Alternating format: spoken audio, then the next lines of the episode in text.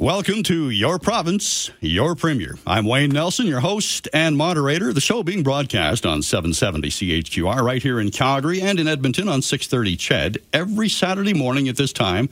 I'll be speaking with Premier Jason Kenney about some of the issues of the day. But this is really your opportunity to ask questions of the Premier, voice your concerns, or raise issues that you feel need to be addressed. Whatever's on your mind, you can speak with the Premier one on one. Just remember to keep it short and respectful, and please be patient. We get a lot of calls and texts. You may be on hold for several minutes. And please keep those text messages short as well. There are a lot of them.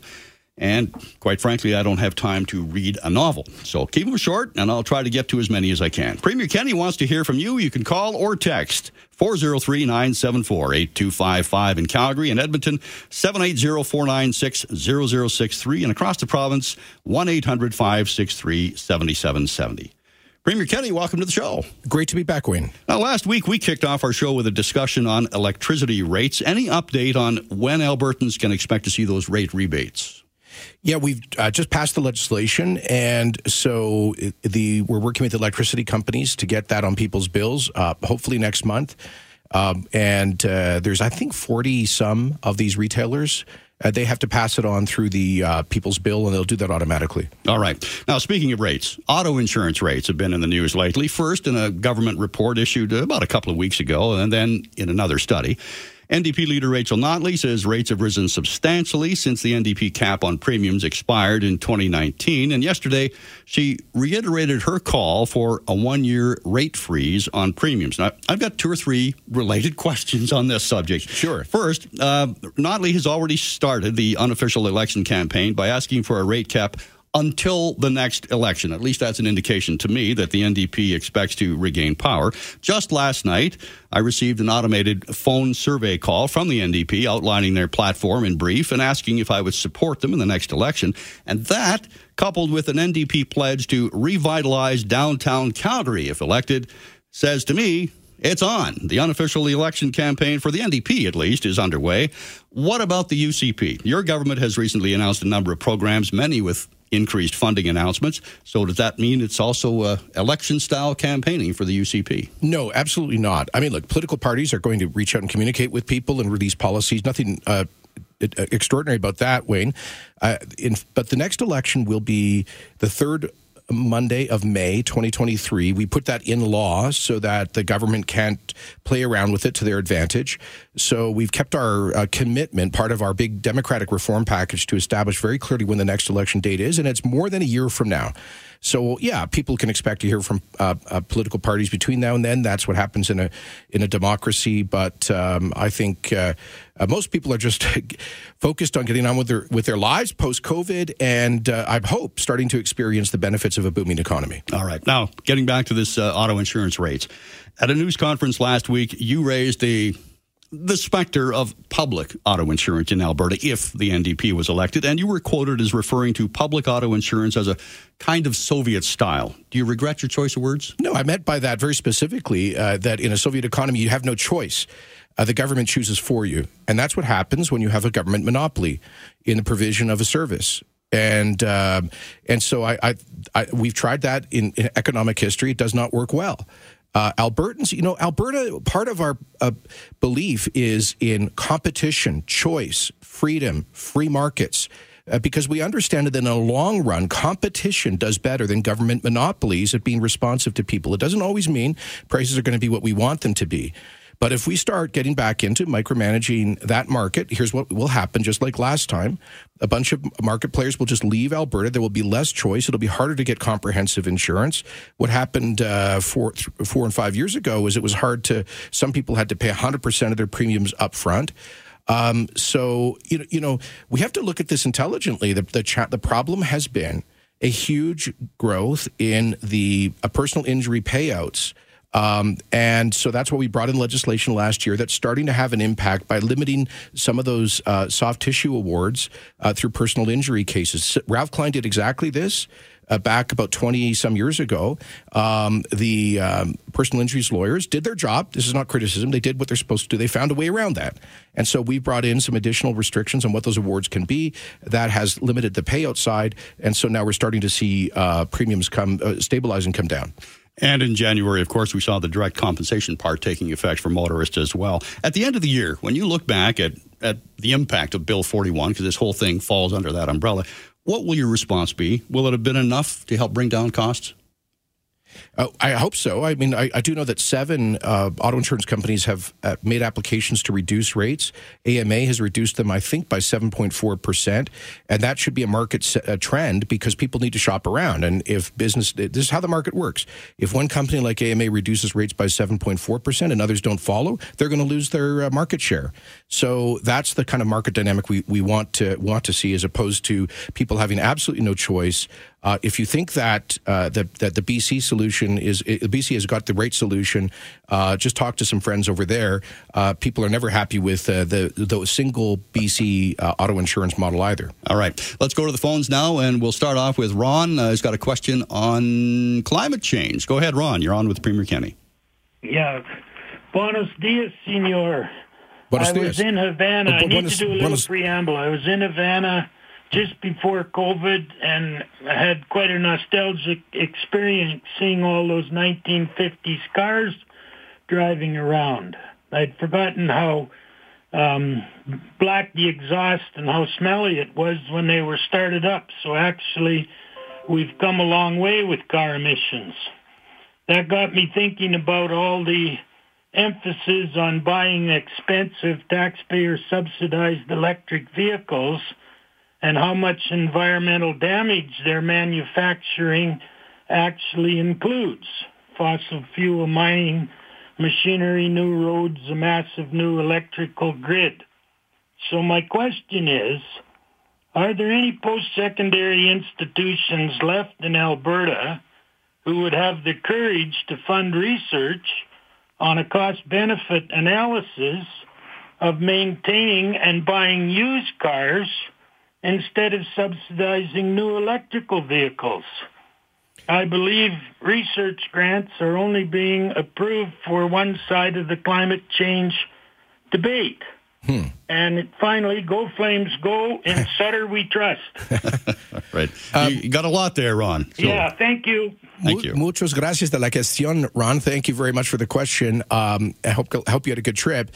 Uh, on the first point, uh, look, uh, Alberta doesn't subsidize any of that, and uh, I don't believe in in those subsidies. In fact, you know, we when we scrapped the NDP carbon tax after our election in the spring of uh, 2019. Uh, we took away all the what I think are are dumb subsidy programs that that was funding. Um, and you know what the feds are really doing with their big s- subsidies for electric vehicles is subsidizing choices for pretty wealthy people. You have to be pretty high up on the income spectrum to be able to go out there and afford a, a Tesla, and uh, that is a upward distribution of income from working people who can't afford it to pretty well off people who can. Um, and uh, I, I just don't think that's that that makes any sense. Uh, but you, you've made some good points there. All right.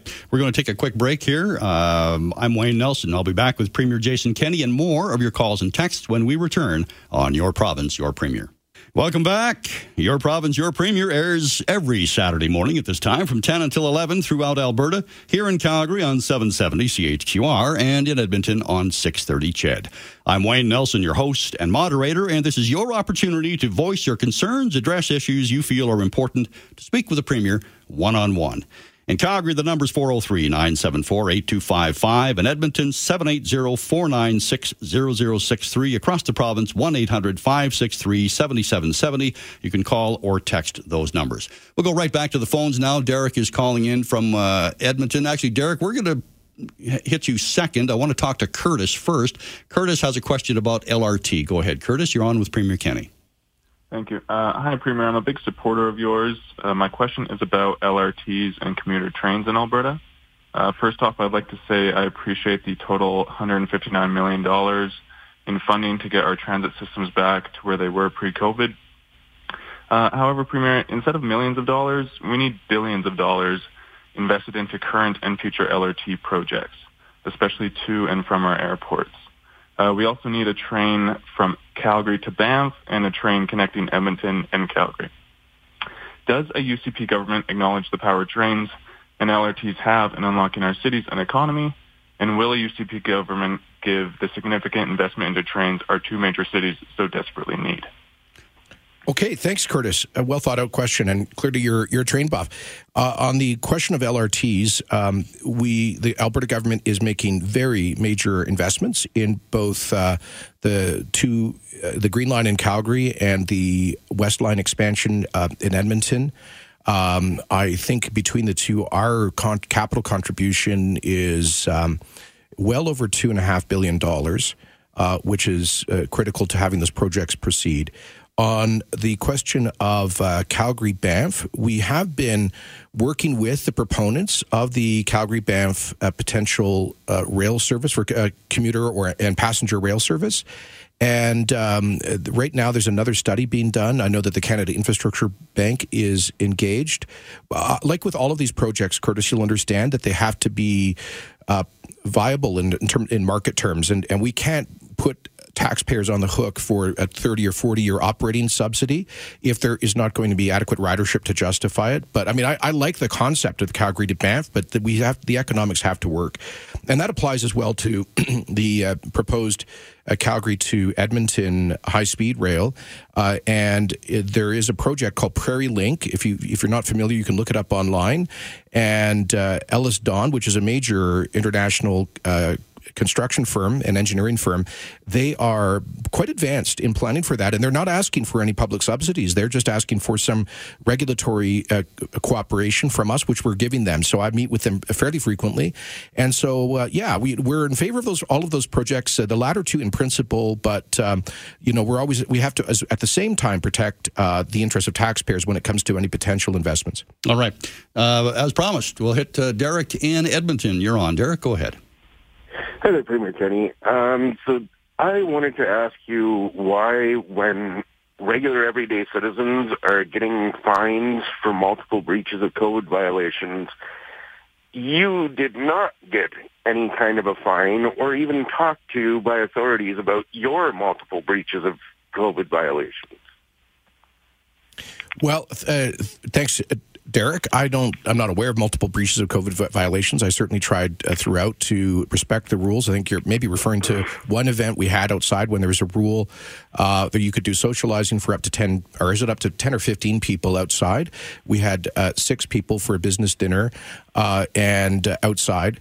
Uh, we, I, I, believe that it was co- compliant with the rules. Some people said, well, you weren't um, exactly two meters distance between each other. We went out and measured the chairs, and in fact, we were like 1.8 meters distance between each other. So uh, I, I, think we made a, a, absolutely made an effort to comply with both the letter and the spirit of the rules. Uh, I don't think anybody, and not 4.5 million people, were in 100% perfect compliance the whole time. Uh, what we asked was people to make an effort, and I certainly have. All right, uh, text line now. This one from you don't have a name, uh, Mr. Premier. Now we don't have to put on new stickers for our registration renewal on license plates. Are you coming out with white stickers to put on top of the old year numbers to help clean our plates up? Um, actually, we've just changed that. So uh, it's a it's. Um, let me let me let me get back to you on that. I'm not. Could you repeat the question?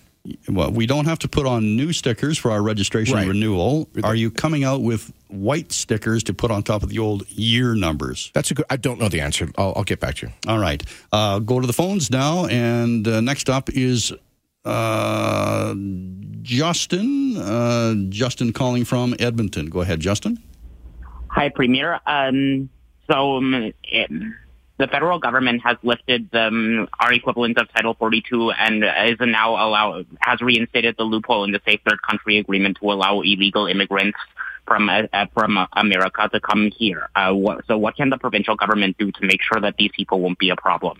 Yeah, thanks, Justin. That uh, that's bad news in my view. I frustrates me because as Minister of Immigration, I was trying to close the loopholes that existed between Canada and U.S. and the Safe Third Country Agreement. Just so people understand, this is an agreement signed actually by the Chrétien government, uh, which says that uh, if a um, somebody coming to a port of entry, a Canadian border crossing from the United States, is making an asylum claim. We refer them back to the United States. You don't get to asylum shop. That you know, one of the principles of the United Nations uh, Convention on Refugees is you seek protection in the first country to which you flee. So if you're a Mexican, Central American, you're you're in, uh, say, uh, the United States, your uh, legal obligation is to make an asylum clear there, claim there, not kind of do a refu- uh, an asylum shopping move by coming north of the border. So Chrétien signed an agreement to put those people back into the U.S. system.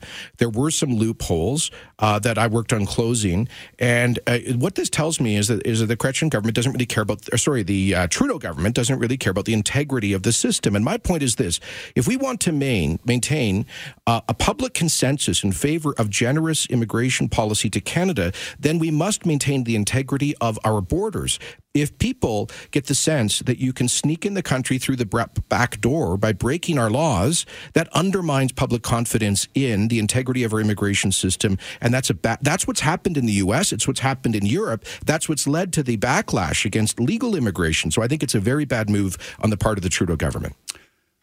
Stephen uh, has a question on demerit points.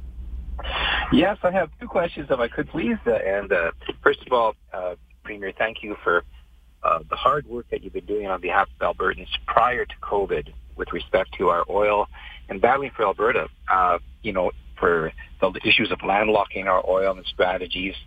Uh, I think uh, with what's gone on with the, the COVID in the last number of months, uh, uh, hardworking Albertans have have not the time to digest where where you were at before COVID hit. Yeah. Uh, and I really want to thank you for. Uh, I hope you can pick up the ball um, going forward here and get and get right clear path where you were before because that truly is uh, the most important issue, uh, or is right up mm-hmm. there the most important issue. Um, so uh, I almost choked my coffee the other day when I heard that we were importing Russian oil. Uh, up as, as far as 2019, that was Mr. Trudeau's comment. The last boat from Russia came in in 2019. I never knew we were taking it uh, from from Russia in the first place. So we really need to get back on that. And um, on behalf of Albertans that, and people that I know, I'd like to thank you for that effort and remind Albertans uh, of the direction you were going before this hit. And and uh, good luck with that, sir. Th- okay. Now, the, oh, go ahead. The, yeah. The uh, in, the uh, the question I have is. It seems that the insurance companies have a double standard when it comes to demerit points, and I became aware of this when I unfortunately had a speeding ticket, and uh, uh, when I went to pay my insurance, I realized that uh, the database for the government of Alberta allows the demerit points to fall off uh, after two years. So I'm not in a. I have a good driving record. I have one one ticket, three three demerit points. So uh, it fell off the system uh, with the Alberta government, but it seems that the insurance companies have lobbied uh, and got their way with policies that will allow them to uh, continue charging for demerit points for another year. So uh, if you fall off, uh, uh, if you say this today, you had a ticket two years today, uh, that ticket yeah. and those demerits would fall off. So and then you go to get your insurance. Sure. Your, your question, Stephen? Yeah. Are, the question is, can you?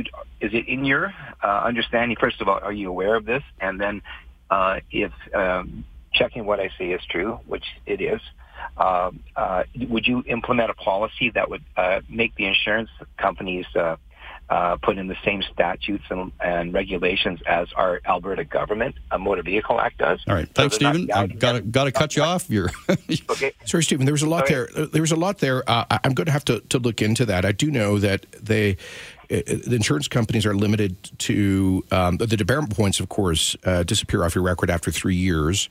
Uh, they are permitted to um, uh, mark up your risk premium uh, if you have traffic tickets. Photo radar tickets don't uh, count towards that because they're not sure who the driver is.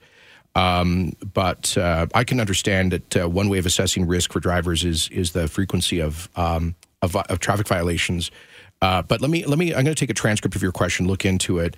Uh, on the earlier point, I just wanted to point out, Stephen, that uh, we didn't down tools during COVID. In fact, we sat more as a legislature than any in Canada, far more than the federal parliament. It, because we, you know we, we kept our nose to the grindstone and a lot of people didn't notice that we were all completely focused on covid especially the media but you know we that's why now 3 years into this term we've completed implementation of nearly 90% of our 375 platform commitments and i would argue that a lot of those policies built the foundation of the economic recovery and diversification we're seeing now. All right. Uh, text message now from Steve in Edmonton. Mr. Kenney, why are you not following uh, Premier Ford's lead in abolishing vehicle license fees? Well, uh, what he he's done that as a cost of living uh, uh policy, which I can understand. What he has not done is to eliminate the Ontario fuel tax. We've gone much bigger and deeper than Ontario has in providing um, for relief uh, of uh, for people facing inflation and energy costs. So we have suspended the uh, collection of Alberta's fuel tax. That's 13 cents a liter. We're also providing a uh, $6.50 cap on uh, natural gas prices, and uh, that kicks in now. The prices are over six fifty, and the hundred and fifty dollar rebate on electricity. So altogether, our package of a cost of living support is in the range of about two billion dollars on an annual basis, which is way way more than Ontario is providing, right. even if you include their uh, car registration holiday. Okay, back to the phones. Uh, Diane has a question on renting prices. Yeah, uh, thank you very much uh, Premier, for taking these calls and doing this uh, weekly.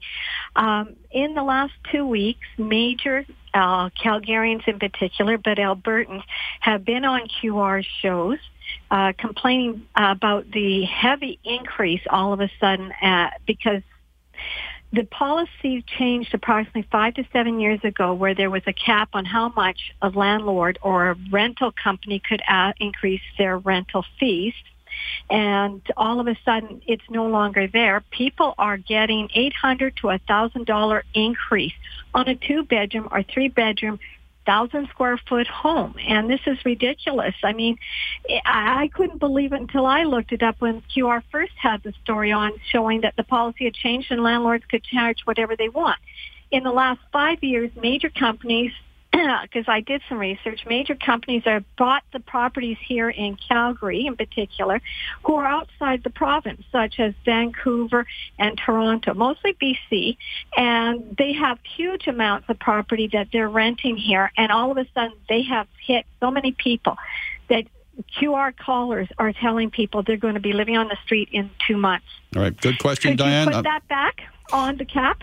Well, thanks, thanks, Diane. Uh, and Diane, uh, uh, I hear the concern for sure because housing affordability is always an issue, and what we're, what we're going through now is uh, an economic boom. More and more people are coming to Alberta, uh, and our real estate market uh, fell well behind the Canadian market. Frankly, that was, I think, a good thing uh, because over the past um, many several years, uh, housing prices have, have, more than doubled in Ontario and BC, uh, but they still stayed relatively flat in Alberta uh, because of the downturn. Now we're recovering, and we're seeing that in a big way in the real estate market. That's reflected both in um, in home buying, but also in in the rental market. So there, it, we are uh, uh, going to see some inflation in housing costs here, and we've we've got to to help people address that. We hope at the same time there will be a in, inflation in people's incomes uh, to uh, to address uh, the rising cost of living. I'm not aware of Alberta ever having had uh, rent controls in the past. I think you're your statement implied that there was rent controls that was lifted, not by this government. I don't think we've had rent controls in the past. They were not introduced by the NDP either.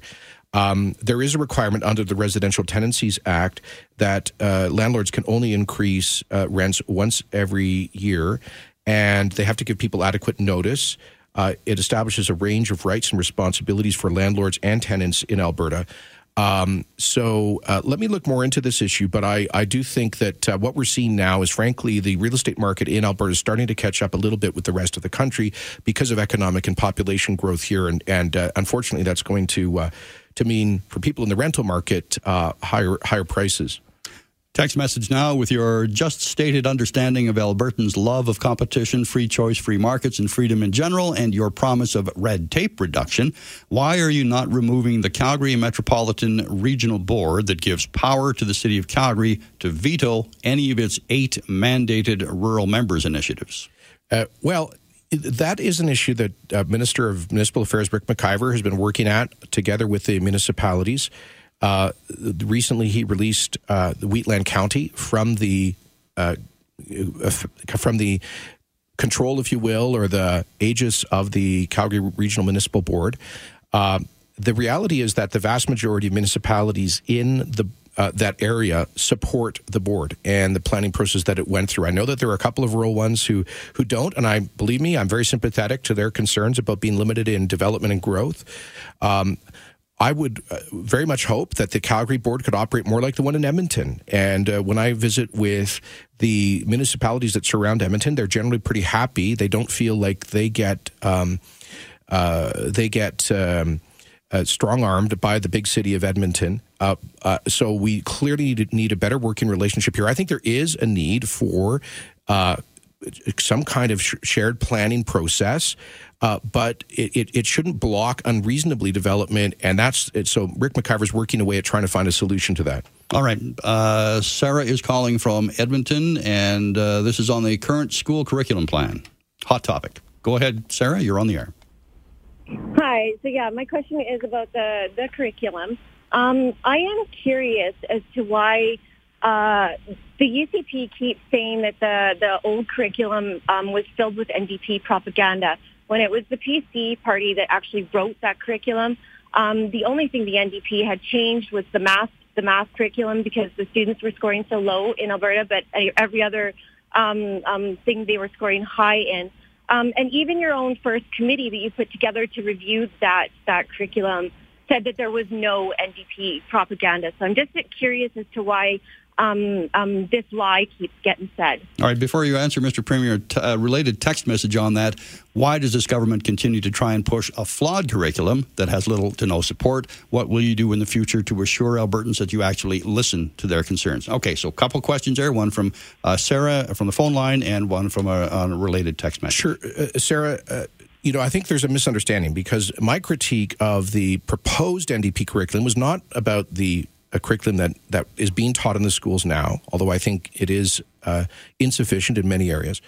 Um, but but rather what they were proposing to do, they went through a process uh, over the term of government uh, for for a new K to six curriculum. They uh, released uh, scope documents, which are basically high level plans for quite dramatic changes to the curriculum. And and when you hear my critique about their planned curriculum, it's it's referring to what they intended to implement.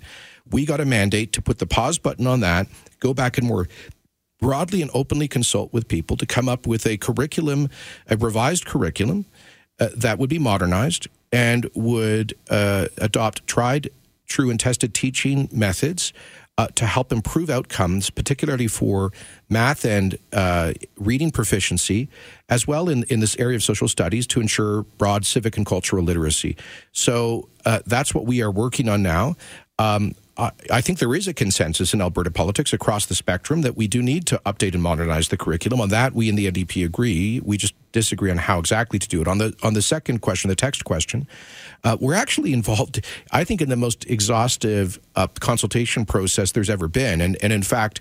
Um, you know, people had concerns about too much change too quickly. Uh, teachers and school boards were concerned that uh, adopting whole entirely new curricula in each subject from K to six would just be too much for teachers to absorb and be able to implement. And that's why we have a basic gone, gone at a much slower uh, rate. We've decided in next year only to implement updates in the uh, language arts and math plus um, uh, wellness curricula and leave the other subjects for the next year. And in fact, now we're only going through K to three. So we're going at a much slower pace. Uh, and taking on board consult, we've already made significant changes from the original draft that was released about uh, 14 months ago, and more cha- yet more changes will be incorporated based on the constructive feedback that we received. All right. Uh, but can I just say, when it's not true to say nobody supports this. You know, uh, Professor Vladimir Troitsky, a brilliant um, professor of mathematics at the University of Alberta, has uh, he and others have endorsed uh, the strong new math, math curriculum here. Uh, Professor uh, Georgiou at the University of Alberta, one of the world's leading and an award winning expert on uh, literacy uh, in in the education system, helped to write this curriculum and has endorsed these changes, and many others, many other experts. Um, it, this has been t- trialed in the Vermil- Fort Vermilion School District, and they found a massive gain in reading and math outcomes uh, amongst the elementary students for whom it was trialed. So I'd ask people not just to listen to one or two special interest groups, but actually go online and read it yourself and, and get some independent views. Back to the phones. We'll switch topics. Coal mines in the Crowsnest Pass. Carmen, you're on the air with Premier Kenney. Carmen, are you there? Go ahead. Hi there. Thank you, uh, Premier Kenney, for taking my question. Um, as you know, metallurgical coal is needed to produce the, the steel for the green infrastructure, including electronic electric vehicles, wind turbines, and solar panels. We can't go green without the need for met coal, um, and we can re- develop our resources responsibly, and we need it for our economics, especially during the Crowsnest Pass, Alberta, and and Canada. And I'm wondering why this isn't, um, why we're listening to the other side, and and you're not listening to the people that want coal. Oh, th- well, thank you very much, Carmen. I certainly am listening. In fact, um, normally what I get criticized for is listening too much to people who support a responsible coal development. Uh, the reality is, you're, you're, you're, bang on, Carmen, that the world needs metallurgical coal, that steel making coal. You can't operate a modern economy here or anywhere else without steel. And uh, so, it, it, in fact, there's a growing global demand for metallurgical coal.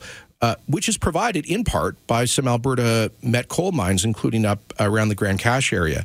Um, but certainly in BC, I think they have um, upwards of 12 metallurgical coal mines in BC. Uh, and so, uh, you know, I, I am, I've consistently defended the need for responsible coal development, uh, partly for those reasons, and the history of uh, responsible coal mining in Alberta. Now, having said that, the recent uh, application uh, down in the Crowsnest Pass area for um, restarting a, um, a dormant mine went through a joint federal provincial environmental review panel. That is an independent arm's length quasi judicial tribunal. We cannot politically interfere in that. They came back and said that the environmental concerns outweigh the prospective economic benefits. So that is the regulatory process. Uh, and we've also just reconfirmed that we won't be accepting applications for either thermal or met coal projects in areas that have particularly sensitive ecosystems, like around the, some of the headwaters of the eastern slopes. But we do support responsible resource development in principle. That's the difference between us and the NDP that want to completely shut down all coal mining in Alberta, even with a 140 year history, and even though there's a huge global need for this product. All right. Text line. Uh, this is, I believe it's Darcy from Edmonton. Edmonton. When are they going to pave the Peerless Lake Highway 686? We've only been waiting 35 years. Um, I'll have to get back to Darcy on that. I must confess I don't have a the, the provincial capital plan in front of me for every single road, uh, but we are investing a lot. I think about two billion dollars a year in highway maintenance and repair.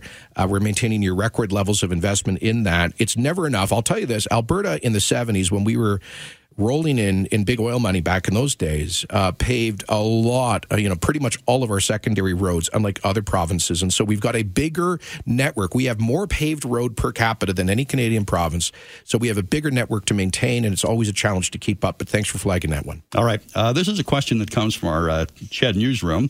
And uh, we'll take we'll do this question before we hit, hit a break. Uh, now, CHED received some information uh, yesterday about a party delegate who claims he has already voted in the leadership review for uh, for yourself. He received a second ballot. And there's at least a couple of reports that came in to, uh, to CHED and to Global about UCP members receiving multiple ballots in the leadership review. Now, they say this is causing them to lose faith in the process. How are you responding? Well, I'm not aware of those particular complaints, but I would refer them to the party. I would say that whenever I've seen uh, the administration of a mail ballot, there's always a small number of issues like this that occur. Sometimes somebody will not get a ballot; they'll call and ask for a replacement ballot, or maybe they have. Uh, they may not be aware of it. They've bought a new membership and they have an old membership under a slightly different name or a different address.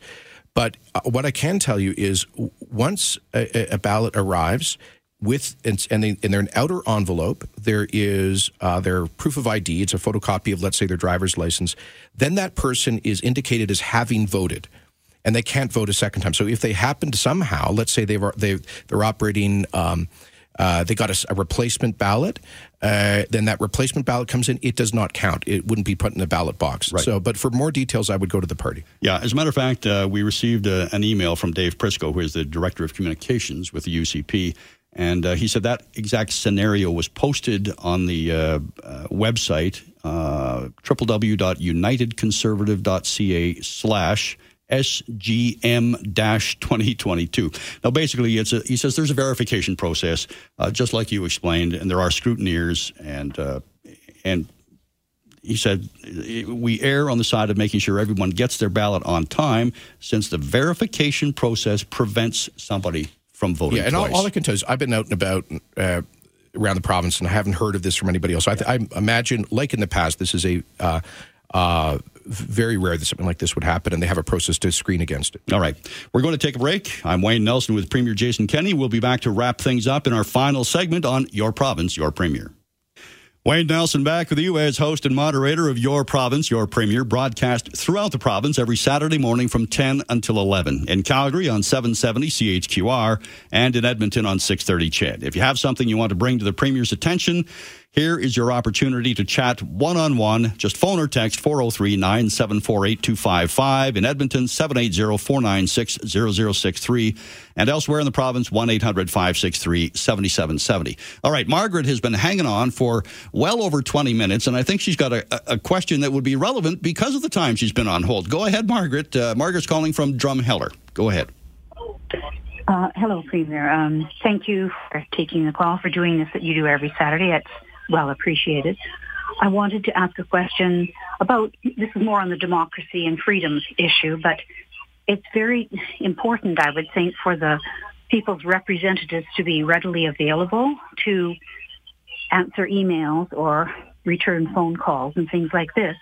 And yet I found it practically impossible to get answers to my questions or uh, certainly not even a phone call returned, but, and I've put the questions to the party as well because I've been getting all those emails.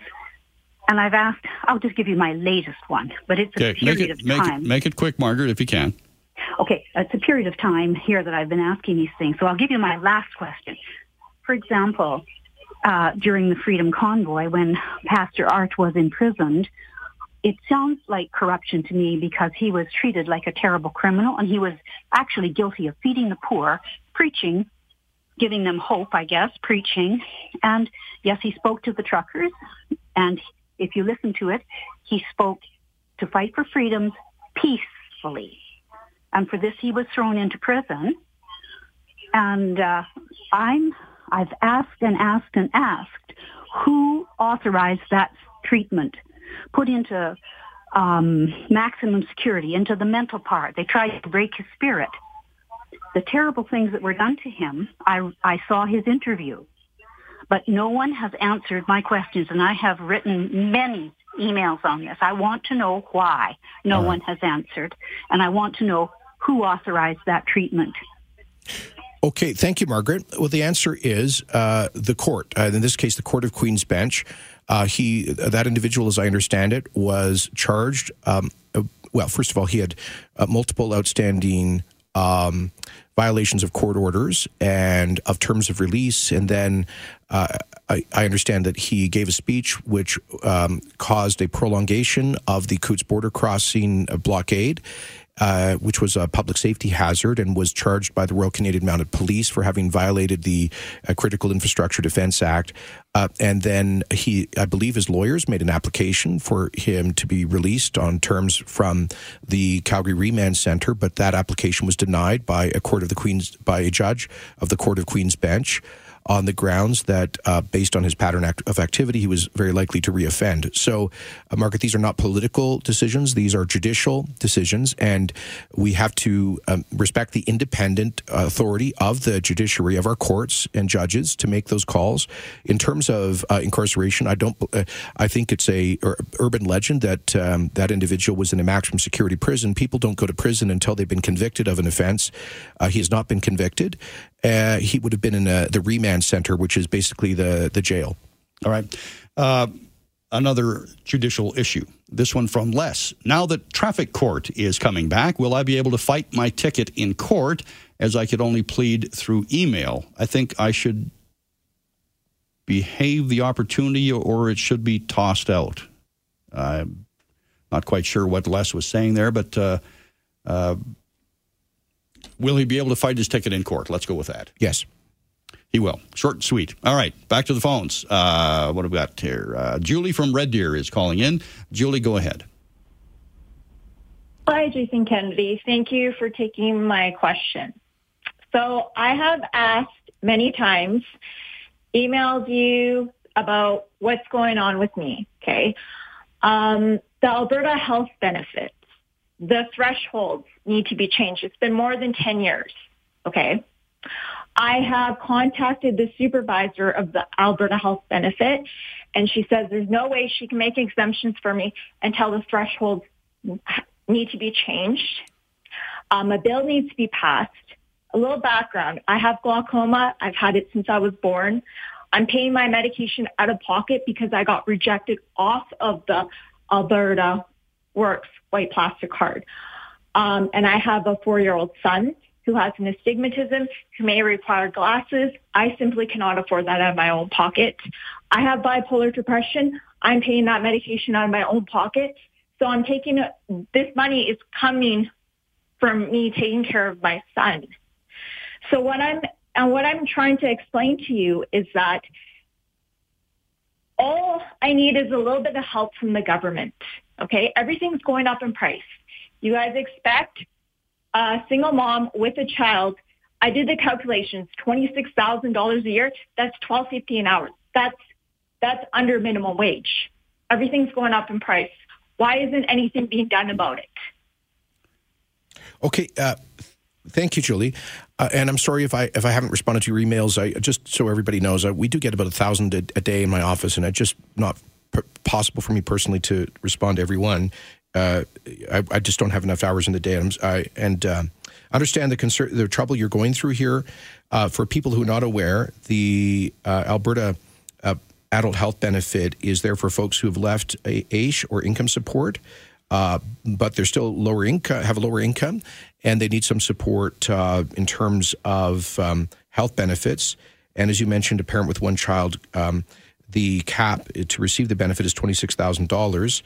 Um, and really, I, I, believe Alberta is is just about the only province with a, with a benefit like that that applies to people who are not on income support. Uh, so we already have a, a, relative to the rest of Canada a fairly generous approach, um, and uh, it's it's there to support people who are not on on for supplementary benefits. Uh, but of course, your basic health care is covered by Medicare. Um, but but thank you for raising that, Julie. It's uh, one of many issues I need to be aware of and, and uh, be mindful of it for the future. Thank you. Uh, Mr. Kenney, one more question before we have to wrap up the show. And this was uh, a text message that came in. When does the province plan to collect our own taxes and form our own provincial police force? Well, on the first point, uh, I don't think collecting our own taxes makes uh, much sense for Albertans unless the feds let us collect federal income tax at the same time. Because if we uh, pulled a Quebec right now and just set up an Alberta Revenue Agency, it would cost us a couple hundred million dollars a year, and all it the only impact is that um, we would. Uh, be collecting Alberta income tax, meaning people would have to fill out a second tax return, keep a separate second set of records. This would be uh, very profitable for tax lawyers and accountants but a very big nuisance for most people having to fill out both a federal and a provincial form. The federal conservatives promised in the last election to give Quebec Revenue Quebec the ability to collect federal income tax and then have one uni- unitary form collected by the provincial agency. If we see a future gov- federal government allow that, we will get the same right and implement it here. So Alber- Alberta will create a revenue agency and then we can remit federal tax revenues uh, for income tax to the feds. All right. On the second issue, um, we are in deep consultations with municipalities, First Nations, and the general public on the big report on a prospective Alberta provincial police force. I personally very much support the idea for reasons I've, I've uh, articulated, and I do note that a all-party panel of the BC legislature just voted in favor of the idea of ending the RCMP contract and coming to a BC provincial police force. So I think there's growing momentum in that direction across the country. Premier Kenney, thanks for joining us again today. Uh, thank you, Wayne. We'll do this again next Saturday morning at the same time. I am Wayne Nelson, and you've been listening to Your Province, Your Premier.